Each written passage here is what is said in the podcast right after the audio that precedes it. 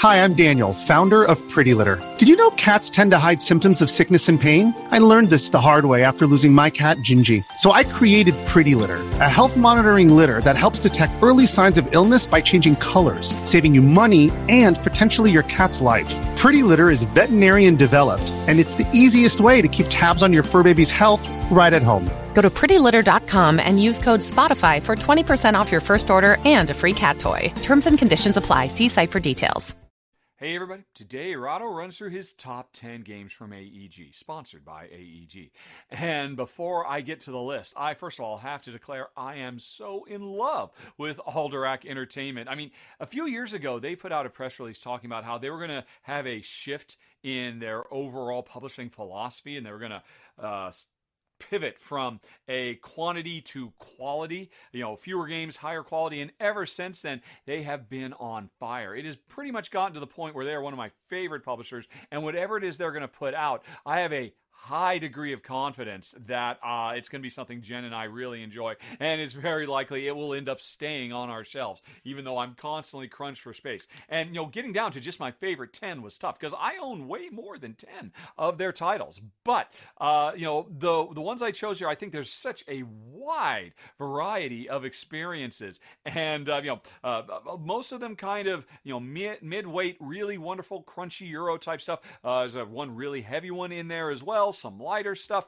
And uh, yeah, I mean, all I can say is whatever you're doing, Alderac, AEG, keep doing it. Whatever your thought process is, your vetting process, you seem to be on a tear because I have just been very, very impressed by all of the stuff you've been putting out for the last five years or so. So, without any further ado, let's get going, starting with my number 10 on the list The Captain is Dead.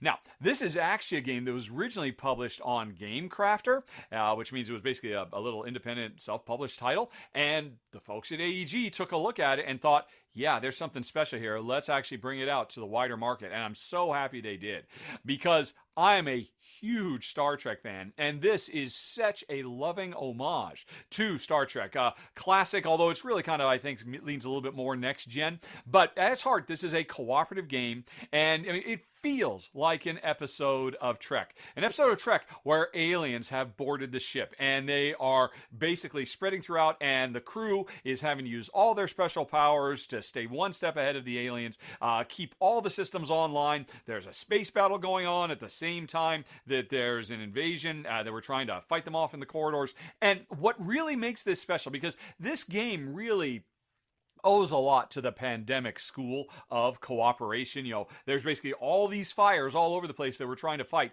while still making forward progress on, you know, completing core objectives. What makes this one special is, well, really, it's the sensors. Our Starship has sensors, and as long as our sensors are online, we can actually see, if I recall correctly, what the next three bad, terrible events are going to be. Because every round, a new event card comes up that's just going to be really horrible. But because we have our sensors online, we can see into the future and we can start making really informed decisions about where we should focus our attention, you know, repairing other systems, you know, uh, you know, fighting off the invaders, uh, you know, whatever it might be. And uh, yeah, I mean, this game does so much. All the tropes are there. I mean, it's awesome having the, the transporters online so you can just beam from one area to another. Uh, all of the characters. I mean, there's a Guinan in here. Uh, you know, there's uh, one of the cards is Riker's beard. Oh, no, they don't call it that. I think they just call it the beard. So there's lots of knowing in jokes for Star Trek fans. But all that side, even if you don't care about Star Trek, you like cooperative games, this one works so well. And it's a cut above most of the other cooperative games out there because as long as you can keep your sensors online, you have that opportunity to do long term planning uh, in, uh, in, a way that most games don't allow for. So I'm really impressed by it. Again, I am a Star Trek fan, so of course I am, but it's very very cool. Plus the standees are awesome. They're these little see-through standees. Haven't really seen many other games do it. I think more games should. It's got a great presentation really fun. My number 10 The captain is dead. Okay, then we move on to my number nine, Mystic Vale. And I wouldn't be surprised if this is their biggest hit to date. Uh, they've put out, gosh, I feel like a half a dozen different expansions for it now. And, uh, you know, the game just keeps evolving and advancing. At its heart, it's a push your luck deck builder game because on your turn, you got a deck of cards, you draw more and more cards. You're hoping not to bust if you draw too many, but the more cards you draw, the more resources you'll get to be able to buy new cards to add them to your deck. But what makes Mystic Vale special is you don't just put new cards in your deck. Instead, you get card fragments that you add to existing cards. It's an absolutely brilliant system where every card is sleeved, and these new transparent cards, you can slot them in so that, oh, I already have a card that has a, a very cool power on the bottom. Now I can buy a card that will slot into the middle, so this card does double power now. And as the game goes on and you upgrade more and more of your cards, uh, it's, I mean, you're, you're so compelled to push your luck harder and harder because you want to get to those really big cards to have really big super turns. It's very, very sharp. Like I said, it's a deck builder, except your deck never, it's, it's more of a deck enhancer. You start with the same deck you end with. It's just, what did you do to those cards to upgrade them? It's incredibly cool, unlike anything else out there, and uh, it's gorgeous absolutely gobsmackingly beautiful. All the art for this game, and just a very fun, fast playing, compelling game with a really fun push your luck element. But again, the card crafting, where you snap cards together and make new combos on the cards themselves. I mean, this is such a huge step up from most uh, deck building games because you're always worried, oh, I got these two cards. Will they ever show up in the same hand? Here, you put the same cards, powers you want to combo on the same card. So smart, very impressive. My number nine, Mystic Vale. Then we go on to number eight, Cascadia. And this, boy, howdy, this game blew up this year. It's got to be one of their biggest hits for uh, 2021 because it seems like everybody's playing this game. Everybody's talking about it, and with good reason. It's another really stellar, uh, wonderfully produced game.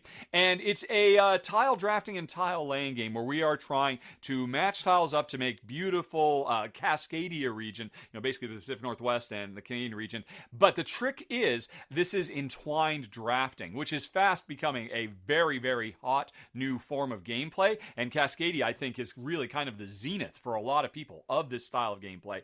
The notion is on my turn, there's uh, four tiles I can choose from. I really want to get a tile that extends my swamp or my forest or whatever, or my coastline. But if I take a given tile, I also have to take an animal that has been randomly associated with that tile. And inevitably, I desperately want the environment. I do not want the animal. Or I want the animal and I don't want the environment. And dealing with that tough, tough decision of trying to make, you know, the perfect habitats for all these animals while trying to score a ton of variable setup cards that create different scoring opportunities. This game has so much replayability. It's so incredibly easy to teach, very, very captivating. And like I said, hugely popular. Uh, everybody seems to be playing it this year.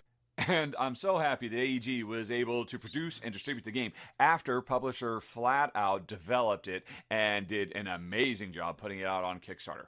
Flat Out and AEG, that is a phenomenal partnership that we're not done talking about today. So, anyway, everybody loves Cascadia.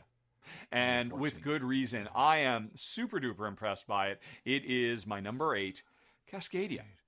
Then we move on to number seven, The Edge of Darkness. And now, here's an interesting thing. This game is, I guess you could kind of consider it the spiritual sequel of Mystic Vale, uh, because it takes that same card crafting system where each card can have one, two, or three things bolted onto it, so cards become more and more powerful as the game goes on, but takes it out of Mystic Vale's simple, lightweight, fast playing, push your luck competitive game and turns it into an epic fantasy adventure kingdom building game.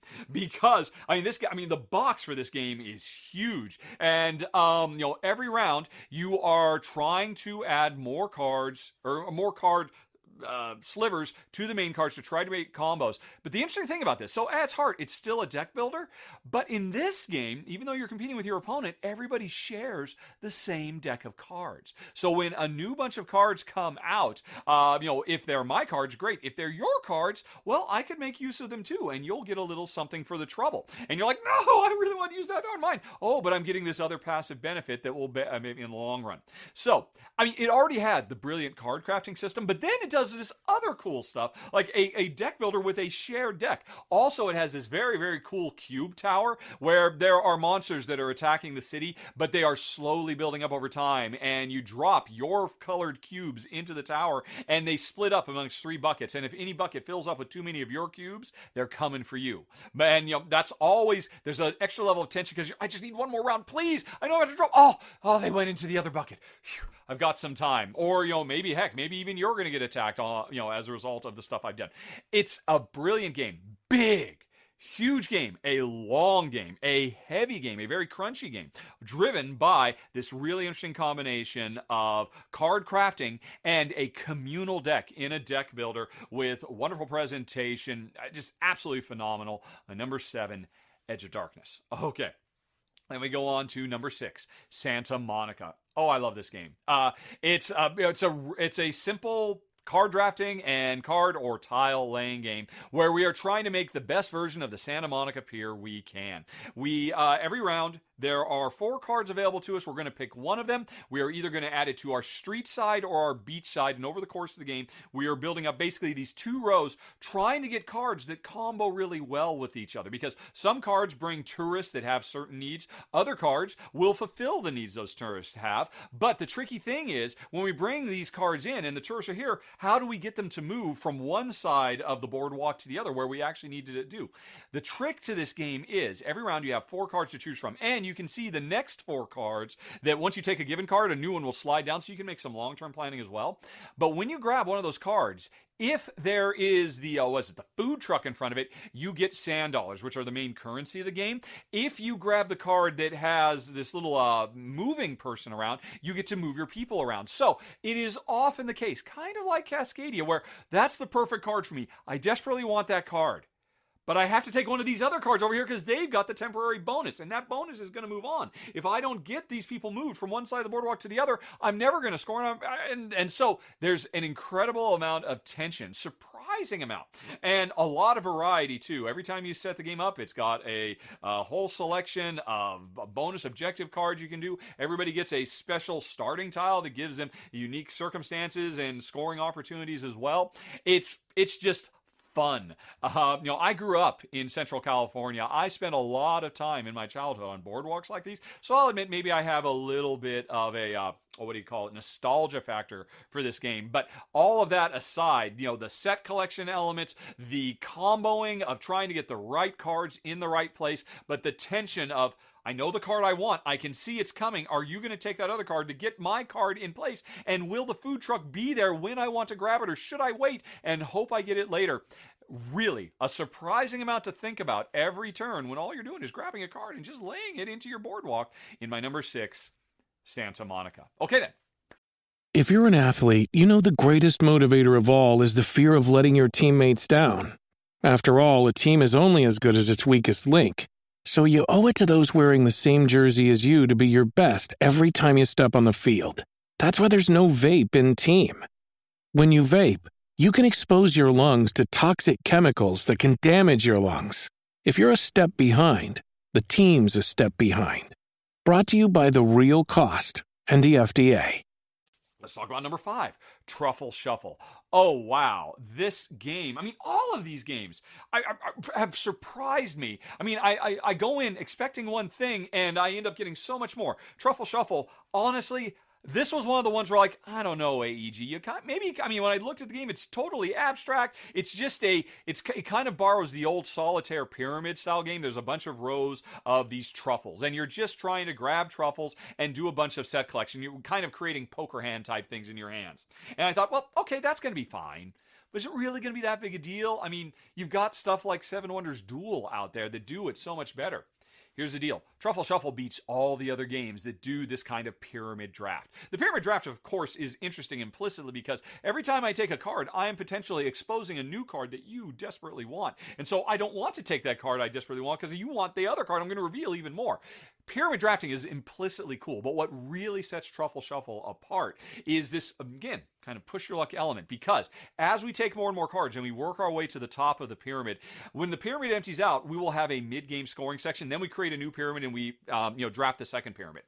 When we hit that mid-game scoring, if I have not been able to, um, you know, clear everything out, because I keep on trying to grab cards, like I'm going for a particular set. If I don't clear everything out, I will get punished significantly and I will lose a lot of progress. And so I'm just desperate trying to get that one last card. Of course, half the cards are face down. You don't know what's going to be there. Do you push your luck? Do you go for quick um, set collection scoring right now or do you try to wait for the really big one, risking it all and losing more progress than you made?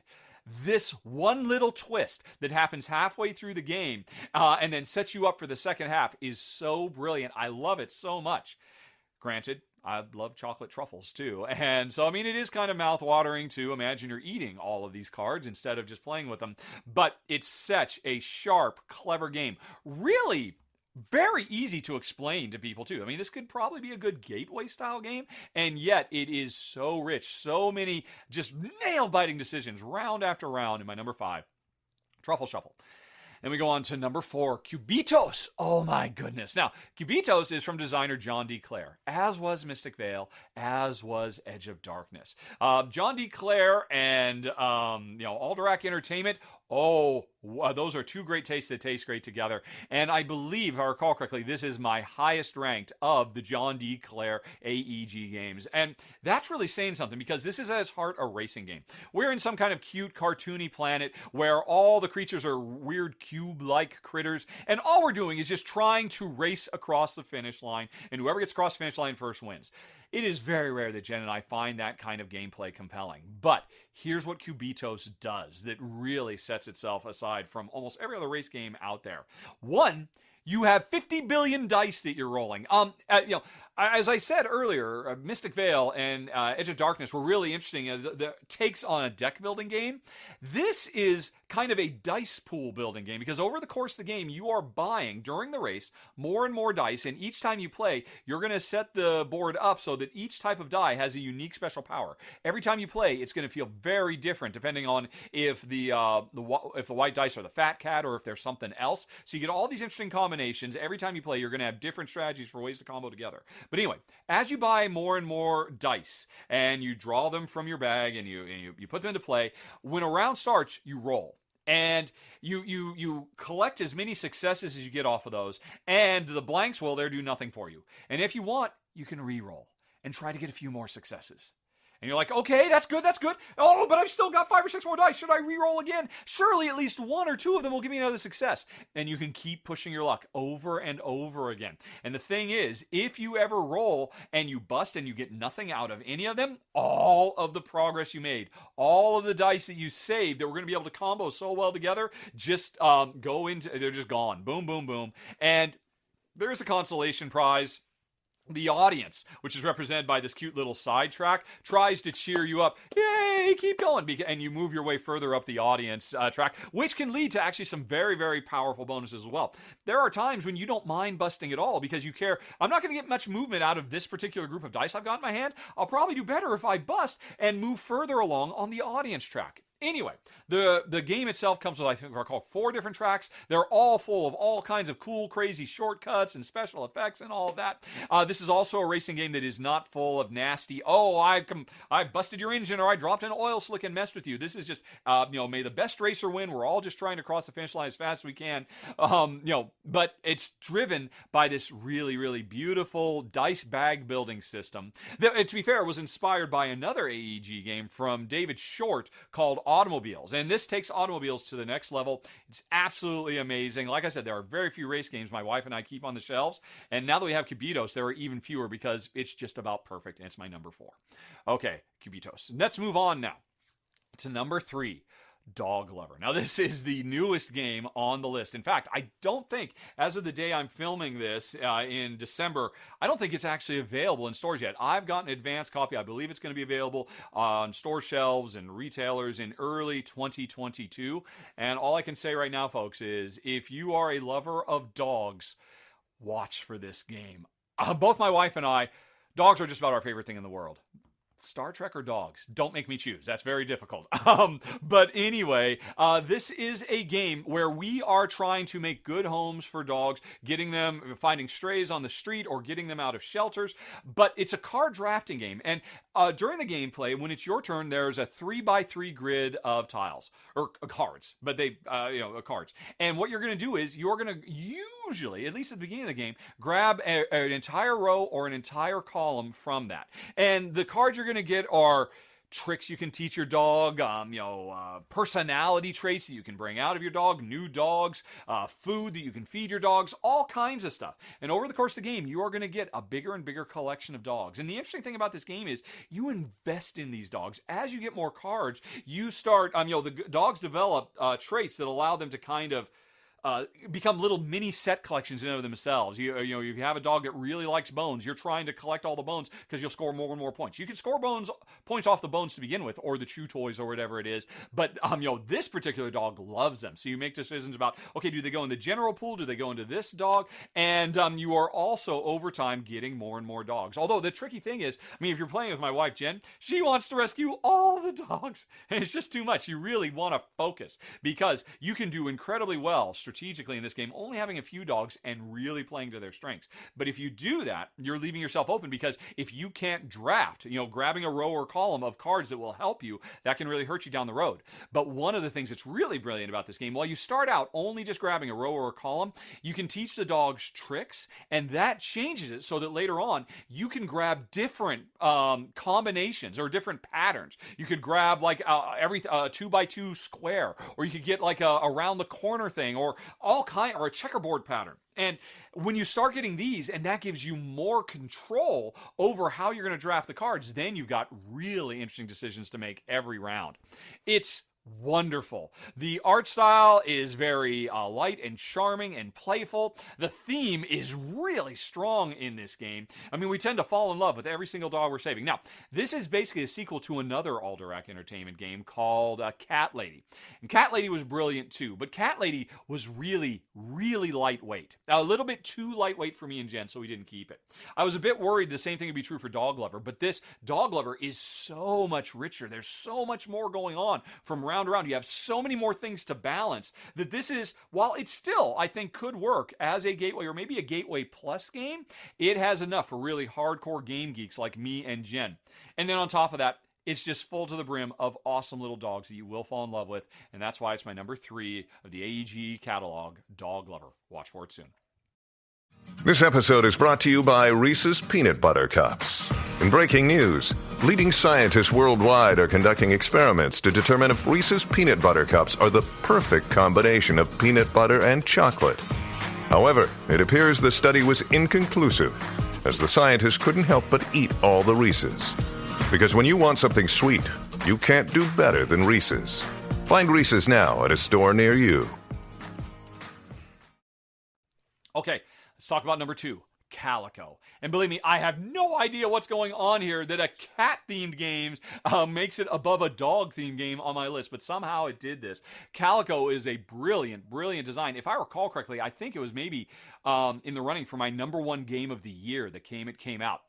And it's another example, like Cascadia, of AEG and Flat Out Games working together to get us some of the best gaming I've seen in years.